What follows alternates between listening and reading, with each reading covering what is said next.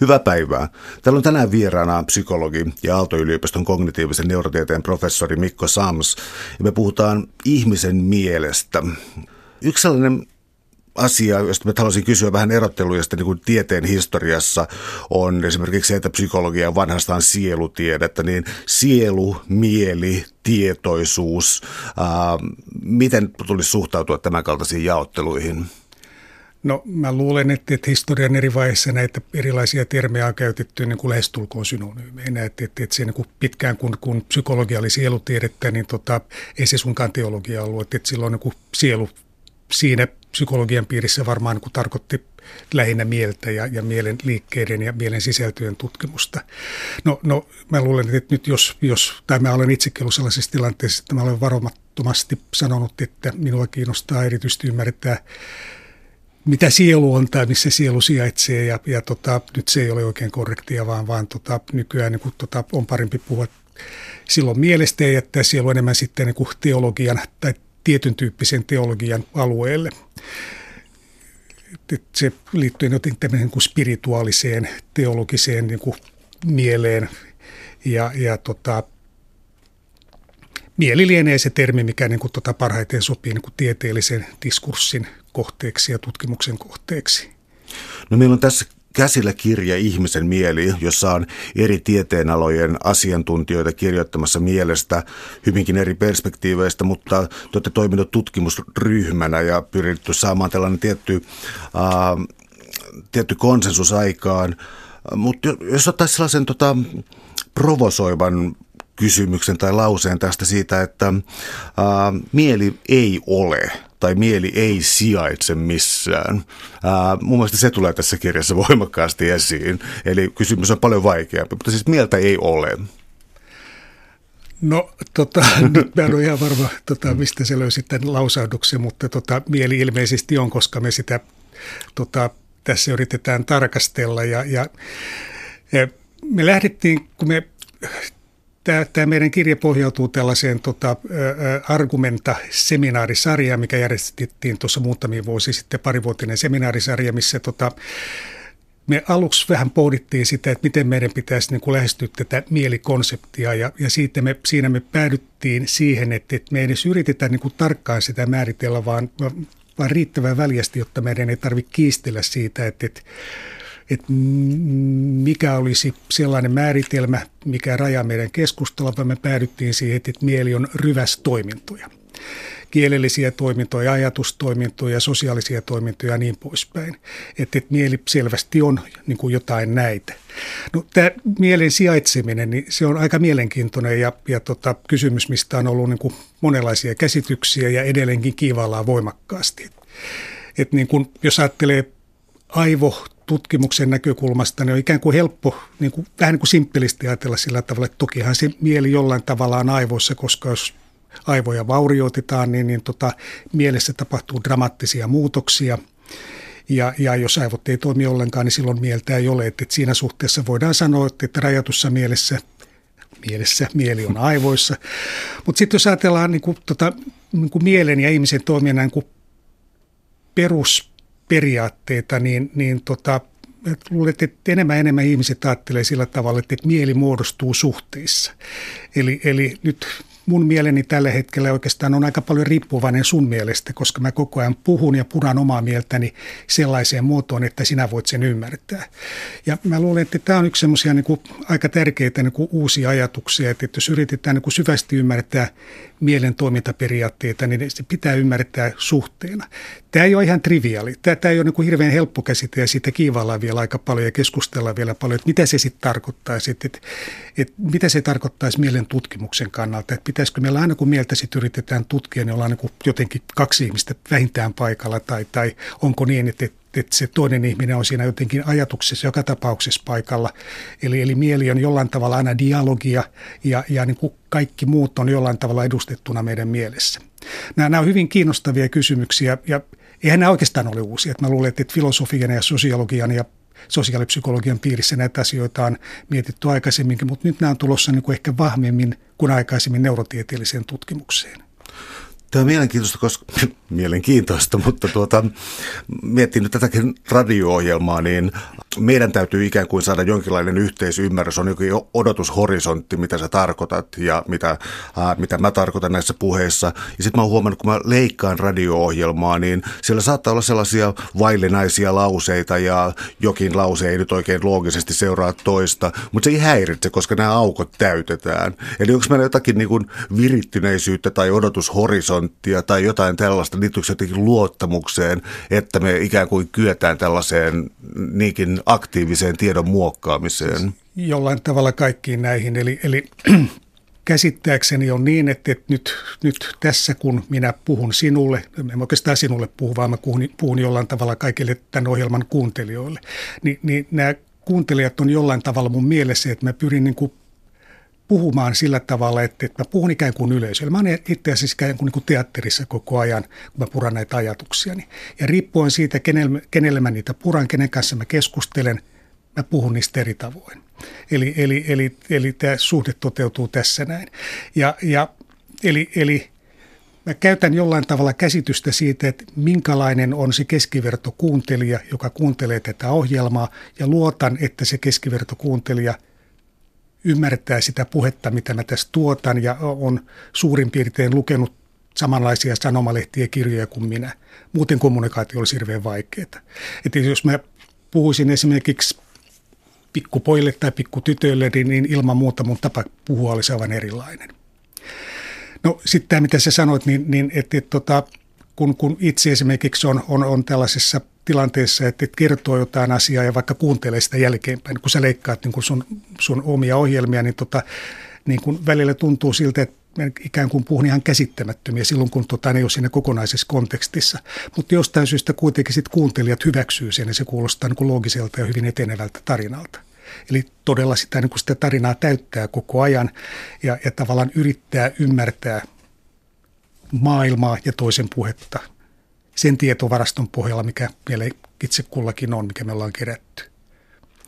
Tässä kirjassa ilahdutti se, että mä esimerkiksi sain paljon uutta informaatiota tästä. Siis yksi tällainen peruskysymys tieteiden välillä, että mulla on yhteiskuntatieteellistä koulutusta tuolta kahdeksankymmentäluvun lopusta, ja siis sosiologiassa oli aivan kirottua sellainen ajatus, että, että aivot jotenkin, tai biologia vaikuttaa ihmisen käyttäytymiseen. Se erityismallit oli, no ymmärrettävistä syistä sosiologisia, mutta se, se kirous, biologian kirous oli kummallista, mutta nyt on tullut esimerkiksi evoluutiopsykologia ja myös sosiologian parissa on alettu miettiä eri tavalla, että miten nämä vuorovaikutussuhteet menee.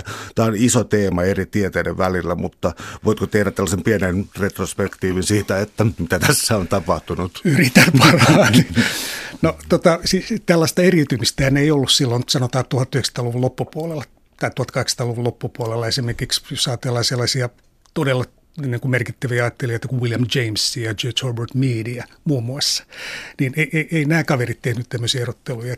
Nämä, nämä, nämä kaverit yritti niin kuin ymmärtää ihmisen mieltä niin kuin kokonaisuudessaan ja hyväksyen, että ilman muuta siellä on esimerkiksi fysiologia taustalla ja aivomekanismit taustalla. Ja sitten pikkuhiljaa tämä tilanne tietysti muuttui luultavasti niin kuin osana niin kuin tieteiden eriytymistä, että, että, että tota, kun ihminen on tavattoman monimutkainen tutkimuskohde, niin sitä pitää tutkia niin kuin monilla erilaisilla menetelmillä ja, ja sitten nämä menetelmät kehittyvät, niin tietysti sitten tota, ihmiset ryhmäytyy myös erilaisen menetelmien ympärille ja, ja vähitellen ehkä se keskusteluyhteyskin sit karsi, kärsii sillä tavalla, että, että eri näkökulmista ihmisiä mieltä tutkivat ihmiset ei enää oikein tiedäkään tota, toinen toisistaan, mitä, mitä ajatellaan. Ja tämä sitten pikkuhiljaa johti juuri siihen, niin kuin sä sanoit, että, että, että, että jossain vaiheessa jopa, jopa sanotaan sosiologian piirissä näytti todella ilmeiseltä, että, että mä oon itse kokenut sen, että, että tämmöinen aivotutkimus, vaikka mä oon itse psykologitaustaltani ja en ihan valveutumaton myöskään sosiologian suhteen, niin on, on paha. Ja, ja tota, jos mä olin puhumassa jossain sellaisessa tilanteessa, missä oli tämän kaltaista yleisöä, niin kritiikki oli aika voimakasta. Mä, mä luulen, että tässä on myös tämmöisiä niin kuin tiedepoliittisia syitä, että, että, tota, mutta ei mennä nyt sinne kovin syvälle, että tietysti niin kuin yliopistossa kanssa niin kuin kilpaillaan rahasta ja resursseista ja niin poispäin, ja halutaan niin kuin rajata sitä, sitä omaa aluettaan niin kuin suhteessa muihin, joka on kyllä minusta aika vahingollista. Mutta onneksi tässä on tapahtunut tämä käänne, ja, ja onnellista on, on että tämä evoluutiopsykologia on syntynyt, ja se on selvästi niin kuin ollut niin kuin helpompi hyväksyä kuin tämä tämmöinen aivotutkimus, esimerkiksi mitä mä olen tehnyt, koska evoluutioteoria on kai sellainen, mikä kaikki hyväksee, hyväksyy, ja Darwinia kaikki arvostaa, ja, ja se näkökulma on avannut sosiologiaa myös sitten tänne tota, aivotutkimukseen suuntaan. Nyt tilanne on kovin erilainen, että, että niin kuin tästä kirjastakin ilmenee, että nyt, nyt hyvin sujuvasti niin kuin ainakin osa näistä aivotutkijoista ja sosiologeista ja sosiaalipsykologeista ja, ja lääkäreistä ja niin poispäin puhuu keskenään luottamuksellisesti ja toinen toisiaan arvostaen. Tämä mielen tutkiminen ja sen vuorovaikutuksellisuus, eikä ei ole pelkästään tavallaan kahden mielen vuorovaikutusta, vaan kosketusta, eri aisteja ja muuta. Siis mm, onko mieli kattokäsite vai onko se ikään kuin työhypoteesi? Hmm. Tämä on nyt... Tämä on ilmeisesti nyt vaikea kysymys. Kattokäsite. Ikään no, kuin mä, kokonaisuus tietyistä aistiprosesseista. No, no, sanotaan, ja... sanotaan, että mä, mä, ehkä ne oikeastaan vähän sama asia. Että, että, että se, se kattokäsite on nimenomaan semmoinen riittävä väli, jotta se muodostaa työhypoteesin ja, ja, ja toimii siinä varsin hyvin. Eli siellä on todella monenlaisia ilmiöitä, että... että, että varmaan siis tässä mielessä mieltä tutkii suuri joukko ihmisiä ja osa esimerkiksi tutkii sitä, että miten mielessä integroituu eri aistijärjestelmien kautta tuleva tieto. Me ollaan itse tehty kanssa tätä. Ja mielen tutkimuksen kannalta kaikki tämä perustutkimus, että me ymmärretään hyvin aistijärjestelmien toimintaa ja liiketoimintoja, jos puhutaan niin kuin lähinnä tämmöisestä niin kuin neuro, neuronäkökulmasta, on, on tavattoman tärkeää. Täällä on tänään siis vieraana Aalto-yliopiston kognitiivisen neurotieteen professori Mikko Sams, ja me puhutaan ihmisen mielestä. Ähm, kirja ja meidän keskustelumme on hyvin monitieteistä, mutta katsotaan vähän nyt tällaisia tausta-ajatuksia nyt tässä, koska esimerkiksi evoluutiopsykologian kannalta nyt näyttäisi siltä, että noin kymmenen tuhatta vuotta sitten tapahtui jotakin erityistä ihmisen kehityksessä. Siis kymmenen tuhatta vuotta sitten ilmeisesti niin kuin kirjoitustaito on ollut keskeinen tota niin kuin tota, asia, mikä on muuttanut pelikuvioita sillä tavalla, että, että se on niin kuin mahdollistanut tiedon siirtämisen ennen kuulmattomattomalla tavalla. Et, et silloin siihen asti, kun, kun tieto on siirtynyt erityisesti tota, tarinoiden kautta ja keskustelujen kautta, niin se, se, se on tietysti muuttunut huomattavasti nopeammin ja se on niin kuin, tavallaan se ei ole säilynyt riittävän pitkään historiassa, jotta se, jotta se olisi pystynyt kumuloitumaan. Et, et, et, Näin, näin se ilmeisesti on, että kirjoitustaito on näitä keskeisimpiä asioita, eli tiedon säilyttäminen tehokkaalla tavalla. Silloin kun tietoa ulkoistetaan ja säilytetään ja opetetaan jälkeläisille ja niin eteenpäin, onko silloin sitten kysymys niin sanotusta kulttuurievoluutiosta? Kyllä, kyllä, nimenomaan siitä on kysymys. Mennään kehityspsykologiaan oikeastaan, ähm, mielen kehityskaareen. Missä vaiheessa... jopa niin kuin kohdun sisällä tai synnytyksen jälkeen, missä vaiheessa alkaisi olla järjellistä puhua ää, lapsen tietoisuudesta? Tai tietoisuus on nyt vähän paha sana, mutta niin kuin sanotaan sitten lapsen mielestä.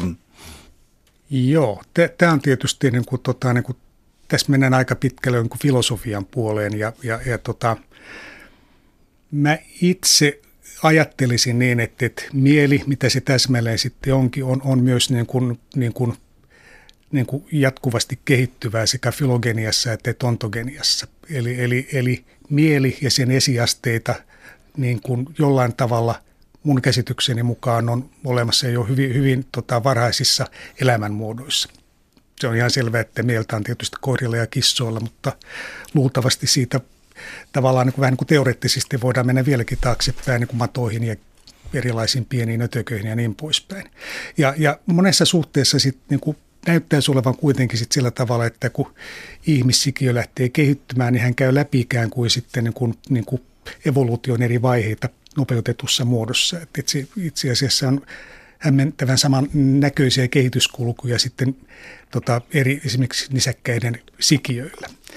Ja, ja, ja tota, mä ajattelisin näin, että, että tota, jo siinä vaiheessa, kun tota, siittiöt ja munasolut niin kun yhdistyy ja alkaa tota, vähitellen sitten tämä, tämä, tämä solujen lisääntyminen, niin itse asiassa silloin käynnistyy jo mielen esiasteet. Ja, ja tämä järjestelmä itse asiassa on jo jatkuvassa vuorovaikutuksessa kohdussa erilaisten kemiallisten aineiden ja, ja fysikaalisten energioiden kanssa. Tästä, niin kuin, mä luulen, että on hirveän vaikeaa niin kuin löytää millään tieteellisillä niin kuin menetelmillä sellaista niin kuin demarkaatiolinjaa, jolla voidaan sanoa, että nyt on mieli syntynyt. Että jollain tavalla tässä on kyse aina jatkumosta, ja se me tiedetään tietysti, että mieltä tietoisuutta on paljon enemmän esimerkiksi kymmenvuotiaalla kuin yksivuotiaalla. Um, mennään tähän sitten aivojen kuvantamiseen, koska sehän on sellainen, mikä on... kiinnostaa paljon yleensä suurta yleisöä. Lehtien tiedeosastoilla on hyvin paljon aivojen kuvantamisesta ja sitä ehkä käytetään aika suorasukaisesti silleen, että aivot deterministisesti määrää jonkin ja, tai joku ympäristön impulssi näkyy heti aivojen heijastumisessa. Tämä on ilmeisesti aivan liian yksinkertainen näkemys.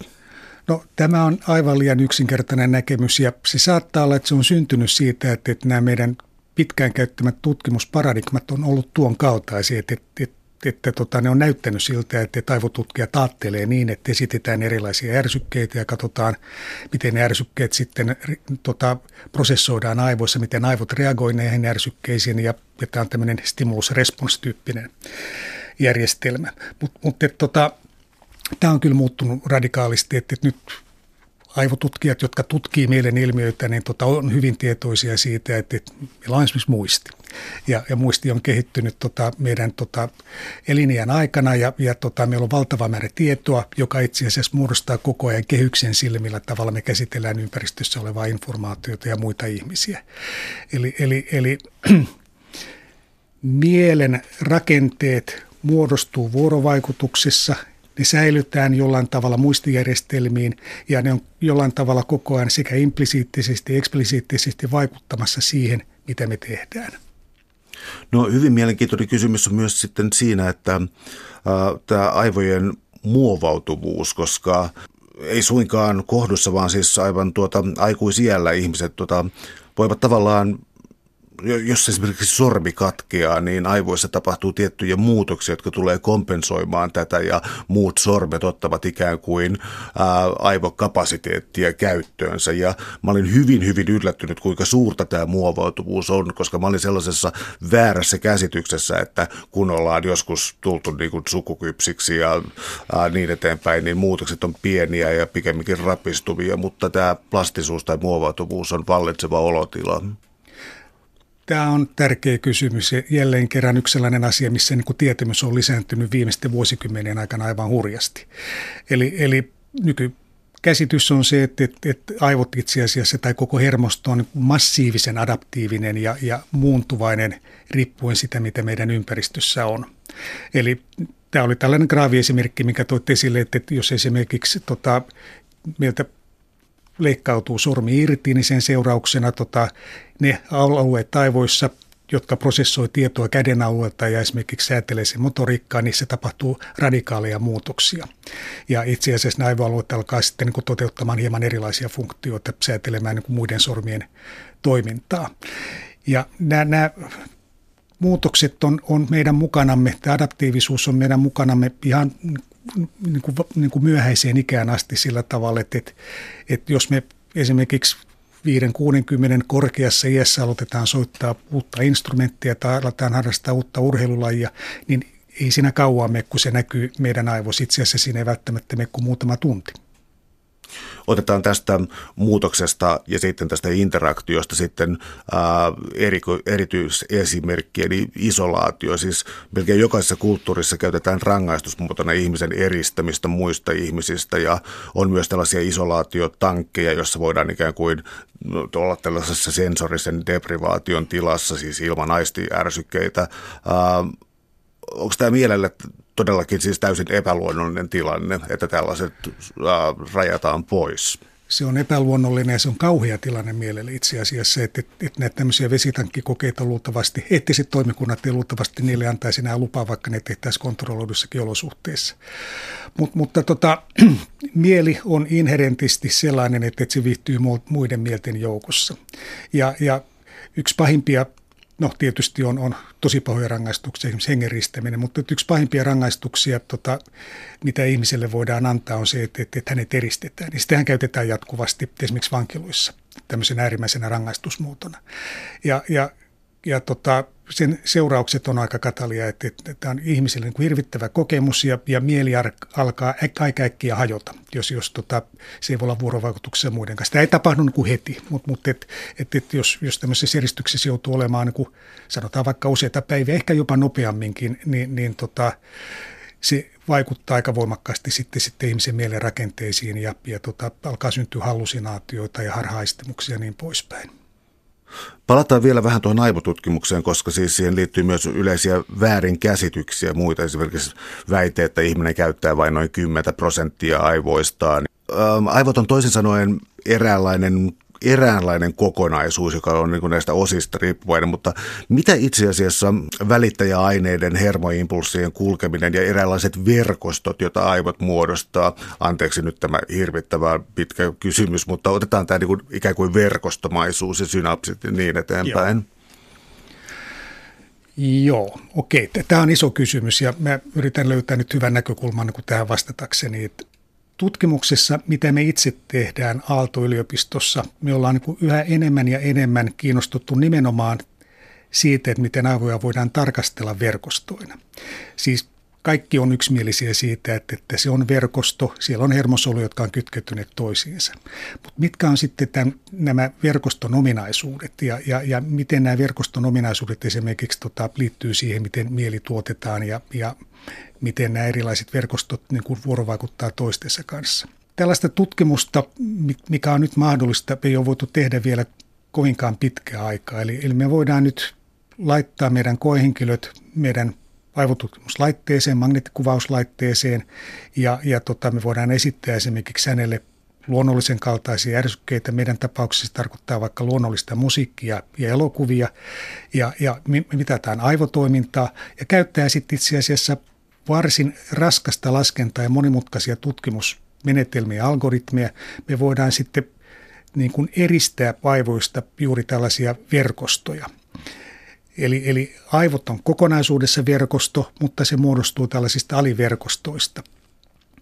Ja, ja nämä aliverkostot näyttävät nyt olevan sellaisia, että niillä on tämmöisiä erityisiä funktioita. Esimerkiksi sieltä löytyy tämmöisiä aliverkostoja, jotka on liittyneet esimerkiksi puheen havaitsemiseen ja tuottamiseen, kuulemiseen, näkemiseen ja niin poispäin.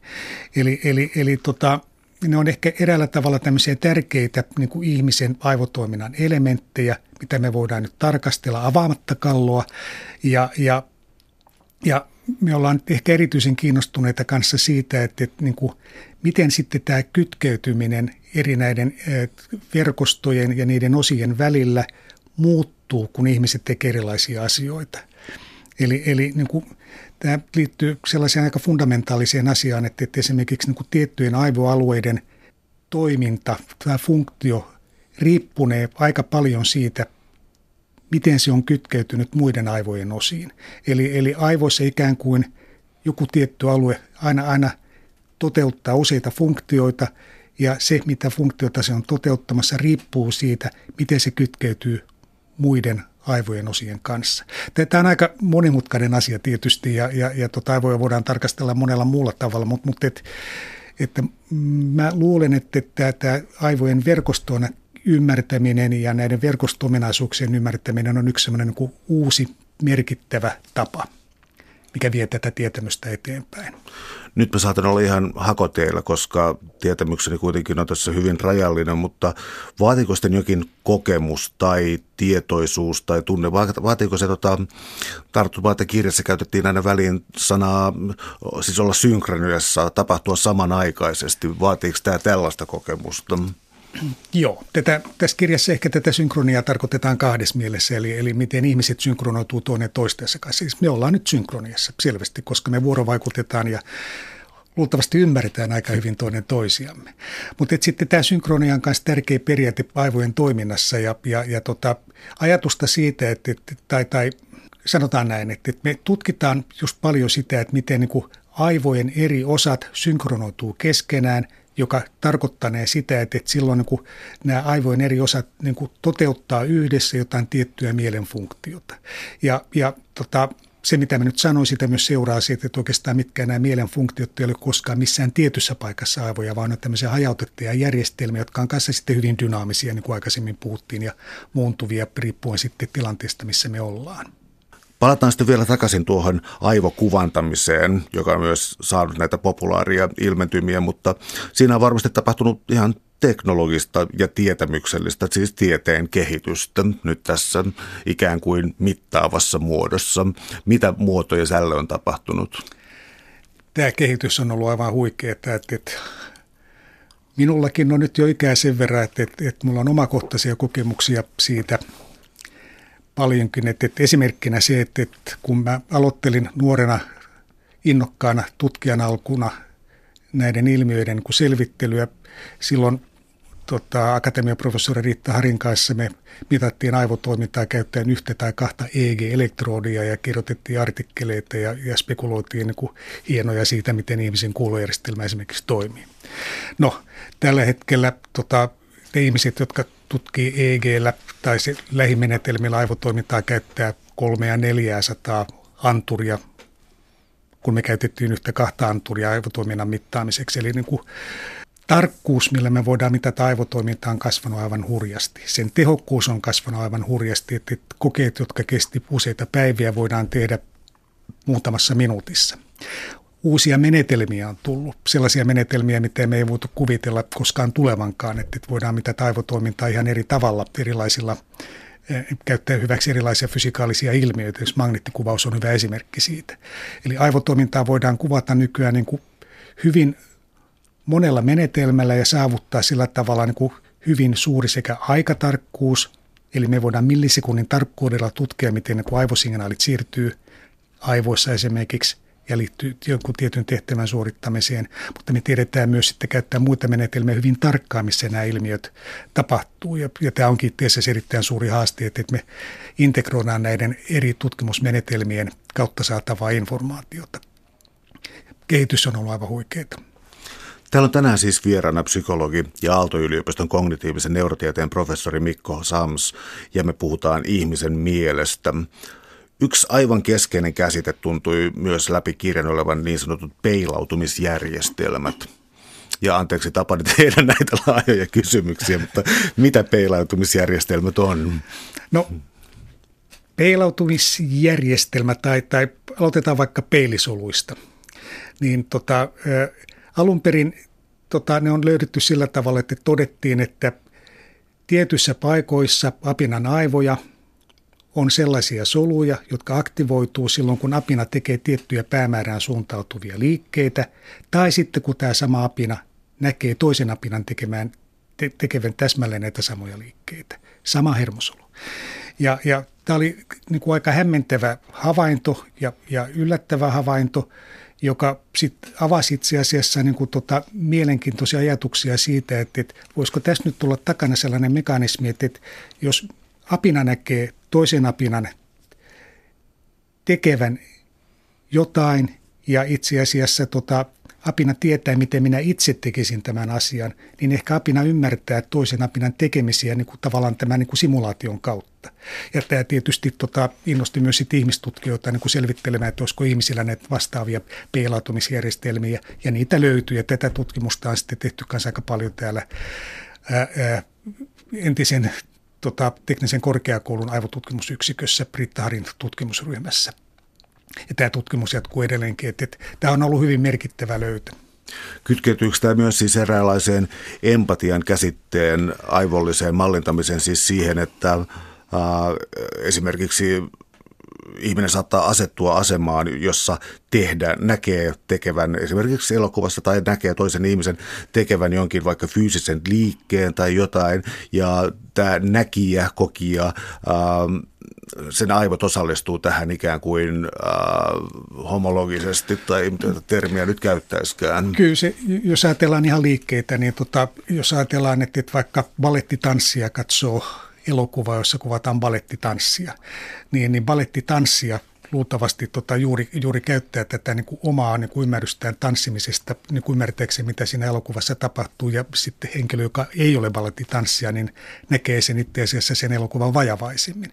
Että niin kuin tietämys niin kuin, tota, niin kuin, ö, ö, siitä, miten itse on tehnyt erilaisia asioita ja sen käyttö itse asiassa, kun yritetään simuloida sitä, mitä muut tekee, niin on, on aika tärkeä mekanismi. Empatiaan liittyy monia muitakin asioita, esimerkiksi niin kuin herkkyys toisen niin kuin tunteille ja, ja niin poispäin, mutta mut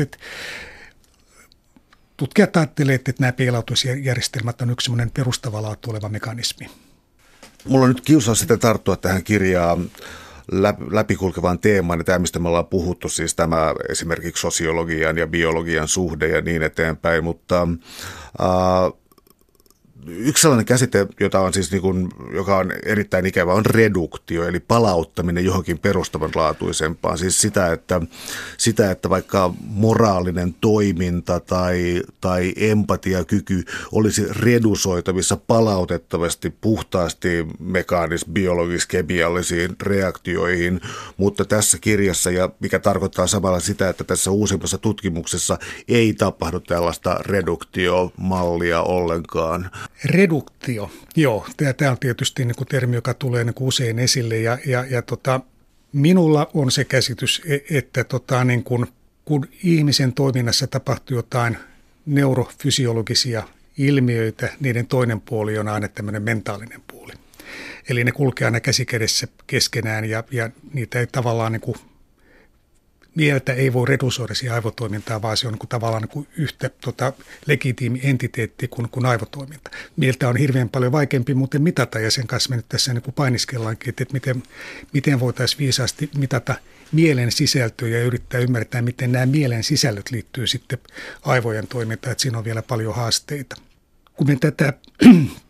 No me valmisteltiin tätä kirjaa näissä mielifoorumeissa, niin tämäkin asia tuli esille siellä ehkä vähän niin kuin sellaisessa muodossa, että voidaanko me rakentaa tämmöistä niin kuin suurta mielen yhtenäisteoriaa. Se, se, se tavallaan niin kuin redusoisi eräällä tavalla tämän ongelman, tämmöinen suuri yhtenäisteoria, mikä fysiikassa tuntui ihan viisalta. Mutta mun muistikuvani on ja oma käsitykseni on se, että, että, että me tullaan tarvitsemaan näitä eritasoisia deskriptioita ja erilaisia deskriptioita ihmisen mielestä mahdollisesti aina. Eli, eli tällainen reduktio mielestäni ei ole mahdollinen, ainakaan tässä mielessä. No jos vielä miettii tätä aivojen muovautuvuutta, ja, niin tuntuu olevan siis sellainen, tämä liittyy vähän lääketieteeseenkin, mutta tuntuu olevan sellaisia ikäkausia ihmisen kehityksessä, jolloin aivot on ikään kuin mukautuvaisempia, jolloin, joka käytännössä tarkoittaa, että on lapsi on alttiimpi oppimaan kieltä tietyssä ikävaiheessa, mm. ja sitten toisten ihmisten tunteiden lukemista, jonka vastakohtana sitten on taas jotain autismia, jossa ei kyetä tällaiseen. Ähm, kuuluuko tämä jonkinlaiseen normatiiviseen tai systemaattiseen ihmisen kehitystarinaan, vai tapahtuuko tässäkin koko ajan muutoksia? Tämä alttius, voiko, voiko aikuinen ihminen altistua yhtäkkiä tiettyyn oppi, oppimisen jälkeen? Siis tarkoitan sitä, että vanha koira ei opi uusia temppuja, mutta taitaa oppia.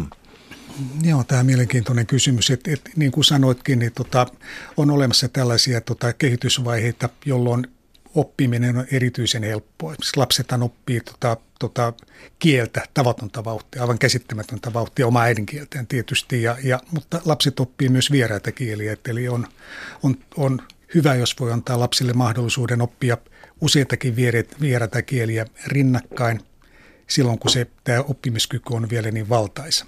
Tätä kannattaisi varmaan käyttää enemmän hyödykseen myös, myös ihan kouluopetuksessa.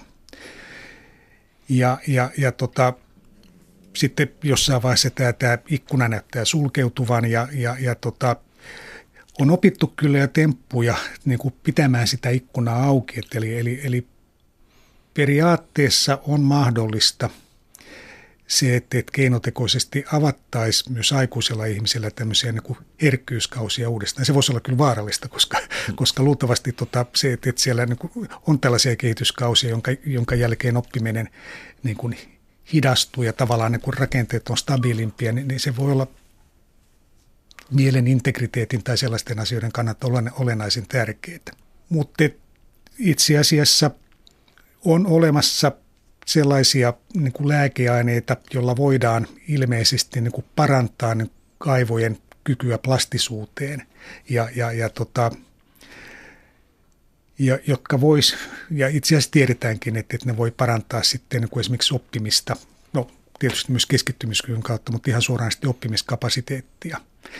Eli, eli nämä on asioita, missä, mitkä on tietysti niin kuin tota, suuren kiinnostuksen kohteena ja ihmiset on kauhean kiinnostuneita siitä ajatuksesta, että voisiko olla mahdollista, että, että tämä oppimiskyky säilyisi paremmin ja tietyissä tilanteissa voitaisiin tavallaan niin oppia tehokkaammin. Opiskelijat tietysti on kauhean innostuneita kaikista valmisteista, jotka auttaa selviämään seuraava, seuraavana aamuna olevasta tentistä pelkästään yhden illan lukemisella. Ja tämä on valitettava tosielämää yliopistoissa, esimerkiksi Yhdysvalloissa, aika laajakin ongelma.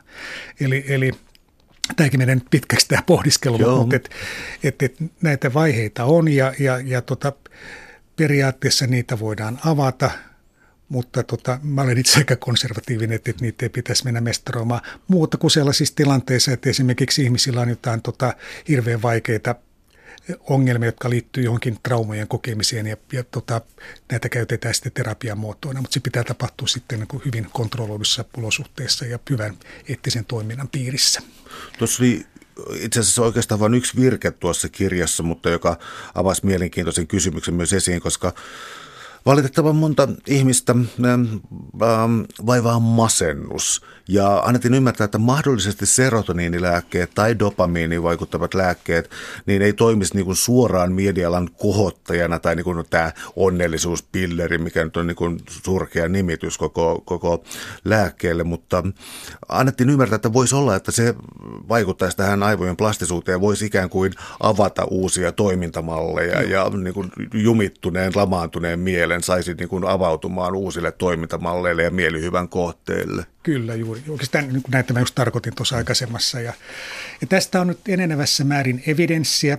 Keskustelu on varmaan vielä käynnissä siitä asiasta, mutta, mutta tota, tässä olisi nyt juuri sellainen niin kuin esimerkki, että, että, että silloin taiteen näitä, tota, näitä valmisteita käyttää voidaan tota, esimerkiksi niin kuin, ä, avata ä, herkkyyttä ä, masentuneelle ihmiselle, masentuneen ihmisen mielelle ja, ja sitten tietysti tässä on tärkeää, että sitten tässä ympäristössä tapahtuu jotain, että plastisuuden lisääntyminen, sen seurauksena voisi olla jotain katalaakin, jos ympäristö on, on hyvin depressiivinen ja lisääntymässä määrin sellainen, niin silloin nämä toimisia väärään suuntaan, mutta, mutta jos, jos siinä on niin kuin hyvä terapia ja tällaisia positiivisia asioita niin kuin ympäristössä, niin, niin, niin silloin tota, nämä saattaa olla tosi hyviä ihmisen kannata silloin, kun kyse on niin vakavasta masennuksesta, että, että, että lääkehoito ja tämmöinen tota, terapia on, on tarpeellisia. Suuri osa masennuksesta on reaktiivista, joka menee rauhassa, kun, kun vaan on rauhassa ja miettii asioita vähän aikaa, menee metsään kävelemään ohitse tai käy lenkillä tai pyöräilemään. Täällä on tänään siis vieraana psykologi ja Aalto-yliopiston kognitiivisen neurotieteen professori Mikko Sams, ja me puhutaan ihmisen mielestä.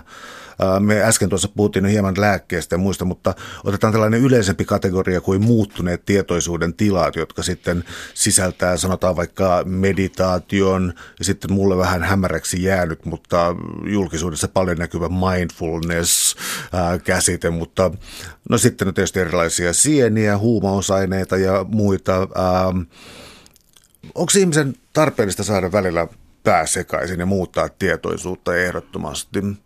Onko vaatiiko siis niinku useimmilta mielestä jollakin tavalla muuttaa mieltään? Muuttaa mieltään? No ainakin näyttäisi olevan sillä tavalla, että myös eläinkunnassa ne tota, erilaiset eläimet mielellä, jopa kärpäset ja tämmöiset hyönteisetkin tota, päihdyttää itsensä. Se voi tietysti olla, että näissä aineissa, millä ne päihdyttää itseensä, on jotain sellaisia, jotain sellaisia osasia, jotka liittyy jollain tavalla mielihyvämekanismeihin, jota epäilemättä on myös, myös hyönteisillä ja primitiivisillä otuksilla. Tämä, niin kuin tämä, tämä niin kuin kemiallinen mielihyvän tuotto on, on varmasti sellainen asia, mitä ihmiset haluaa ja siihen on tietysti monenlaisia valmisteita. Alkoholi on sellainen, mitä pidetään hyvin legitiiminä ja, ja luultavasti kaikki kuitenkin alkoholia nauttii ei pelkästään sen takia, että se on hirveän hyvä, joku hyvä viini, vaan, vaan se pieni määrä alkoholia tai suurempi määrä niin tuottaa mielihyvää, joka sitten tota, ja vaikuttaa myös esimerkiksi sellaisiin niin kuin aivomekanismeihin, jotka niin kuin lisää sosiaalisuutta sopivassa määrin ja yhteenkuuluvaisuutta. Tämä, tämä sekaisinmeno, tämä ei ole nyt millään tavalla mun omaa aluettani, mutta mä, mä, mä luulen, että silloin kysymys on, jos, jos haluaa saada itsensä sekaisin niin, että, että pääsee ikään kuin irti tietystä elämäntilanteesta, joka voi olla ahdistava, niin, niin tai, tai, tai, juuri se on se syy, että, että on, on hyvä unohtaa asiat ja, ja tota, olla niin kuin hunningolla vähän aikaa, jotta saa ikään kuin, niin kuin lepoa siitä tilanteesta. Se ei tietenkään ole mikään hyvä tapa, mutta et, et, ehkä voisi ajatella sillä tavalla, että et, jos, jos tämä olisi hallinnassa olevaa tämä toiminta, niin se voisi olla ihan hyvää itseterapiaa. Mutta valitettava puoli näissä, näissä tota, erilaisissa valmisteissa, mitä sitten käytetään niin kuin mielihyvän tuottamiseksi tai, tai sitten niin kuin pään sekaisin panemisessa on se, että ne tuppaa olemaan addiktiivisia, että kun niitä käyttää sitten pitempään, niin sitten niiden seurauksena sitten syntyy addiktio. Siis se ei synny usein niin kuin muutaman käytön jälkeen, mutta täysin varmasti se syntyy sitten pikkuhiljaa ja, ja, ja tota, sitten tulee jo vakavia terveysvaikutuksia.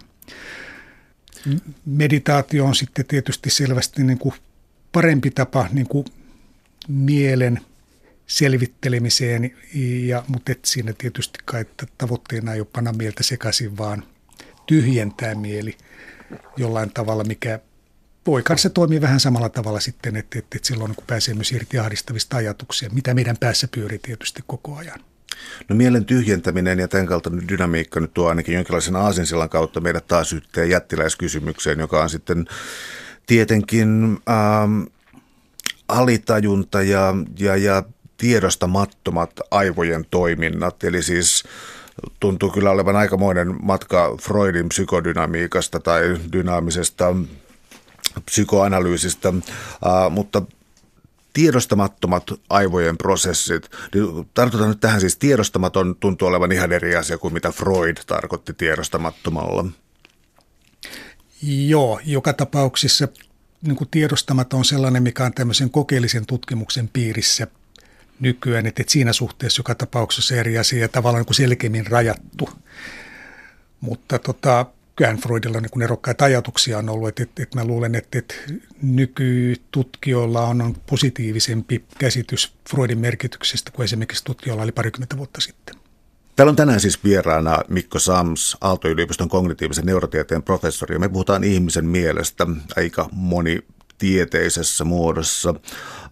Tullaan sitten tota, mielenterveyden häiriöihin. Tämähän on kanssa sellainen, joka sitten jakaa sitä, että kuinka monta prosenttia genetiikka selittää sitä ja kuinka paljon ympäristötekijät, jälleen näitä dikotomioita, joita pyritään purkamaan, mutta äh, onko mielenterveyden häiriöissä aina kyse kuitenkin jostakin myös ympäristön tuottamasta reaktiosta, että perimässä on alttius jollekin, mutta sen laukaisee jokin elämäntilanteen, muuttuu, vai onko tämä mutkien suoraksi vetämistä? No, ehkä se on jonkin verran, että, että kyllä mä luulen, että on olemassa sellaisia tota, niin kuin hyvin vakavia mielenterveyden häiriöitä, joilla on todella vahva geneettinen pohja, että, että, että ne altistaa hyvin voimakkaasti sitten niin kuin Tota, mielenterveyden ongelmiin ainakin jossain, ja se skitsofrenia lienee sellainen, mutta kuitenkin on sillä tavalla, että esimerkiksi jos on vaikka tämmöinen tota, identtinen kaksosparikki, jolla on niin sama, sama tota, geneettinen alttius, niin ei välttämättä käy sillä tavalla, että kumpikin kaksosista sitten sairastuu esimerkiksi skitsofreniaan, että et, et, et mä luulen, että tässä on tämmöisiä, tota, just tämmöisiä tota, niin kuin, tota, veteen piirrettyjä viivoja, että et, et, että tota, niin kuin, joillakin niin kuin pienetkin niin kuin ympäristön asiat saattaa sitten laukaista sen ja, ja, ja joilla, jotkin on, jotkut on sitten jostain syystä niin kuin, tota, vakaampia, luultavasti johtuen sitten niin kuin omasta elämänhistoriasta, millä tavalla se sitten ö, turvaa tämmöistä vakaampaa kehitystä. Mutta ilman muuta on olemassa niin kuin tämmöisiä vahvoja niin kuin geneettisiä tekijöitä, jotka tunnetaan paremmin ja paremmin. Mutta joka tapauksessa, mitä paremmin ne tunnetaan, niin sitten myös pystytään jo hyvin varhaisessa vaiheessa niin kuin tota, niin kuin esimerkiksi sanotaan diagnosoimaan henkilöitä, joilla voi olla tällaisia tota, niin kuin alttiuksia ja puuttumaan niihin varhaisessa vaiheessa, jolloin todennäköisesti sitten tota, voidaan kuitenkin niin kuin tota, parantaa ihmisten elämänlaatua tulevaisuudessa. Tuossa myös esitettiin lukuja siitä, kuinka paljon Suomessa erilaiset vakavammat mielenterveyden häiriöt äh, koskee ihmisiä. Mua yllätti se, että siinä oli tuota, ensimmäisenä kategoriana skitsofrenia tai itse asiassa psykoosi, psykoosireaktiot, äh, koko ihmisen eliniän aikana sen esiintyvyys. Luku oli aika suuri, mutta sitten esimerkiksi, ja skitsofrenia ei ole koskaan mediaseksikästä, seksikästä, että siihen ihmiset eivät itse, itseään arvioi. Mutta esimerkiksi kaksisuuntainen mielialahäiriö, joka joskus tuntuu olevan sellainen ää, luovuuteen ja lahjakkuuteen yhdistetty asia, mutta se oli muistaakseni nolla pilkku viisi prosenttia, mikä on hirvittävän pieni luku väestöstä. Miksipä olin väärässä? Mä luulin, että tällainen bipolaarinen spektri niin kuin lä- lä- jotenkin läpäisee paljon suuremman osan ihmisistä. No, on ollut sellainen käsitys, että itse asiassa se, tota, niin kuin, taiteellisuuteen liittyy tämmöistä niin kuin labilisuutta mielialan suhteen ja, ja, ja voi olla sillä tavalla, että itse asiassa on useita henkilöitä, joiden persoonallisuus tai tämä mieliala vaihtelee aika paljon, mutta se on kuitenkin normaalin piirissä sillä tavalla, että se esimerkiksi ei haittaa elämää. Ja, ja, ja tota, luultavasti tällaisia ihmisiä on sitten niin kuin aika suuri joukko ja, ja mä voisin arvata sitten, että esimerkiksi ö, ö, taiteilijoissa tätä porukkaa voisi olla enemmän. Mik, miksi taiteilijoissa? Niin, niin, niin mä luulen, että sitten tämä, niin kuin, näin bipolaarisiin mielialavaihteluihin niin, tota, liittyvä tämä niin kuin euforia on sellainen, mikä on hyvä olotila monenlaisen luovuuden kannalta parhaimmillaan. Ja, ja mä tiedän, että ihmiset esimerkiksi, joilla on bipolaarisia mielialahäiriöitä, ei oikein niin millään haluaisi luopua siitä, esimerkiksi lääkityksellä siitä, tai, tai ottaa lääkitystä, mikä, mikä tätä euforiaa vähentää, koska se on tavattoman niin kuin miellyttävää ja, ja siihen liittyy semmoinen niin hybridis ja, ja tota, usko itseensä. Se on vähän kuin ottaisi jotain sopivaa huumetta, morfiinia ja, ja, tota, ja, ja, tota, ja, ja se, se olotila niin miellyttävä, että sitten ei haluaisi luopua. Nyt mä luulen, että, että, että, että siihen sun kysymykseen, että miksi näitä on vähän, niin se selitys voisi olla, että, että, että normaali rajoissa olevia niin kuin vaihteluita on aika, aika paljonkin, mutta että sitten sellaista tota, bipolaarisuutta, mikä sitten niin kun diagnosoidaan todella niin kun merkittäväksi mielenterveyden häiriöksi, niin sitä on sitten kuitenkin sitten loppujen lopuksi vähän. Varmaan no, diagnostiset kriteerit ja kaikki tällaiset vaikuttaa myös siihen. No mä tuun tästä sitten, tuota, palaan tuohon skitsofrenia-tyyppisiin psykoosihäiriöihin, koska mä muistan lukeneeni monestakin lähteestä, että jokaisessa kulttuurissa kunakin aikana noin yksi prosenttia ihmisistä sairastuu skitsofreniaan. Mä en tiedä, onko tämä joku yhteiskuntatieteiden hokema, mutta tämä on tullut monta kertaa vastaan. Mutta tuossa oli kategoria psykoosi eliniän aikana ja luku oli lähempänä kolme ja neljän prosentin välillä mun mielestä, eli korkea luku. Kyllä. Tulisiko meidän siis, ähm, onko psykoosi paljon arkisempi käsitys kuin meidän äh, näkemys niin kuin tietystä jyrkästä skitsofreniasta, joka on elinikäinen tai nuoruusiässä puhjennut ja niin eteenpäin? No nyt mä joudun puhumaan asioista, missä mä en ole millään tavalla asiantuntija, että arvon kollegat lyököön minua tämän jälkeen, mutta, mutta tota, kyllä mulla se käsitys, että juuri näin se on, että, että, että, että ei ole tavatonta, että ystäväpiiristä löytyy ihmisiä, jotka on joutunut jossain spesifisessä tilanteessa psykoosiin ja, ja sitten tota, niin kuin saanut hoitoa ja sitten tota, tämä tila on mennyt ohi muutamien päivien tai viikkojen aikana, eikä ole koskaan palannut takaisin. Mikä on sitten selitys, niin tota, sitä mä en tiedä, mutta, mutta et, kyllä se on niin kuin arkipäivää varmaan psykiatrisilla klinikoilla. Tässä on nyt ollut tietty jatkumo, joka vaikuttaa mun mielestä hyvin toiveikkaalta, että näistä dikotomioista, mieli, ruumis, ää, tällaista reduktioista, ympäristö, biologia ja niin eteenpäin, on päästy voimakkaasti eteenpäin myös tällä, näillä niin kuin mittaamisen tavoilla, mutta myös ymmärryksellä sitten näistä mm, tuollaisista toiminnallisista vuorovaikutuksista. Ää, miten sä näet? Käytetään nyt termiä mieli. Mitä sä näet merkittävimpinä kehitysaskeleina, jotka tällä hetkellä on käynnissä ja tavallaan odottaa vielä vastausta?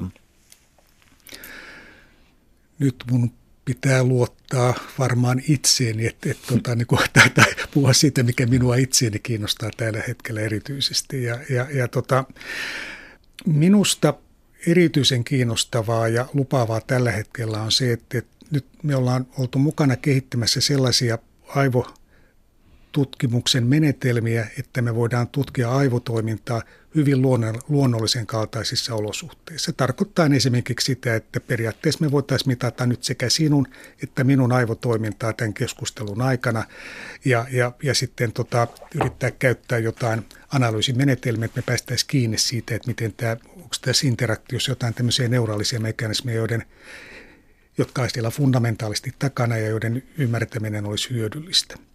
Me käytetään meidän tutkimuksissa, niin kun simuloidaan elämää, monet muut tekevät kanssa tällaista tutkimusta käyttämällä elokuvia, jotka on niin kun virittynyt itse asiassa niin kun tota, jollain tavalla, niin kun ne on optimaalisia sellaisten tutkijoiden ärsykkeitä, ärsykkeitä sellaisille tutkijoille, jotka on kiinnostuneet emootioista ja sosiaalisesta vuorovaikutuksesta, koska ne saippuaoippurit esimerkiksi nimenomaan on, on sitä.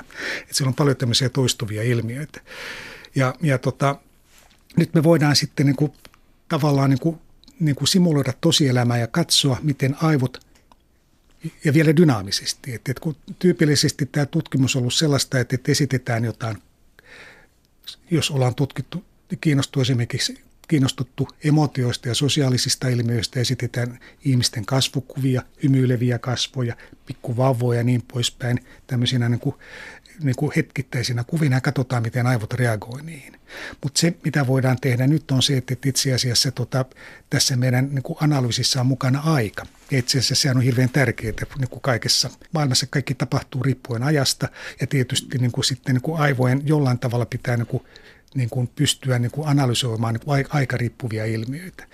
Ja nyt nämä meidän uudet tutkimusmenetelmät mahdollistaa sen, jolloin me mielestäni päästään tutkimaan sellaisia ilmiöitä, jotka liittyy tämmöiseen niin kuin perinteiseen psykologiseen ja sosiaalipsykologiseen tutkimukseen, jota on ollut hyvin vaikea tutkia nyt aikaisemmin olemassa olevilla analyysimenetelmillä. Mä luulen, että täällä on nyt ne, ne, se, se niin kuin, niin kuin valtava dynamiikka ja nopea edistyminen, mikä me tullaan näkemään tässä parin seuraavan vuosikymmenen aikana. No jos vielä miettii mielen hintaa, niin äh, muistaakseni luvut oli niin, että aivot on äh, aikuisihmisellä noin, painaa noin kaksi prosenttia koko painosta, mutta energian kuluttamisesta noin viides osa menee aivojen ylläpitämiseen. Äh, hurja lukuja kertoo, kuinka paljon tästä maksetaan. Toinen esimerkki on se, että äh, meidän ihmisvauvan pää on tolkuttoman kokoinen ja aiheuttaa hyvin kivuliaan synnytyksen. Eli, eli ihminen on ilmeisesti jossakin evoluution vaiheessa lähtenyt siis nimenomaan sosiaalisten suhteiden tulkintaan. Se on ehkä kaikkein tärkeintä. Joo. Nyt mä pysäytän tämän, jos yritetään tästä kysymyksen. Siis, siis kuinka, no joudutaanko me ikään kuin maksamaan, en tarkoita nyt raamatullisessa mielessä sielusta, mutta, mutta onko se meidän kannettava, onko se, onko se ihmisen osa? No, se on, se, on, tota, se on ihmisen osa ja se voi olla tietysti hirveän positiivinen osa. Esimerkiksi se, se että me pystytään käymään, käyttämään omaa mieltämme maailman ymmärtämiselle, niin sehän on tietysti aivan, aivan huikea. Ja ne mahdollisuudet, mitkä tällä hetkellä on olemassa, niin tota, ne ilahduttaa minua välillä suuresti.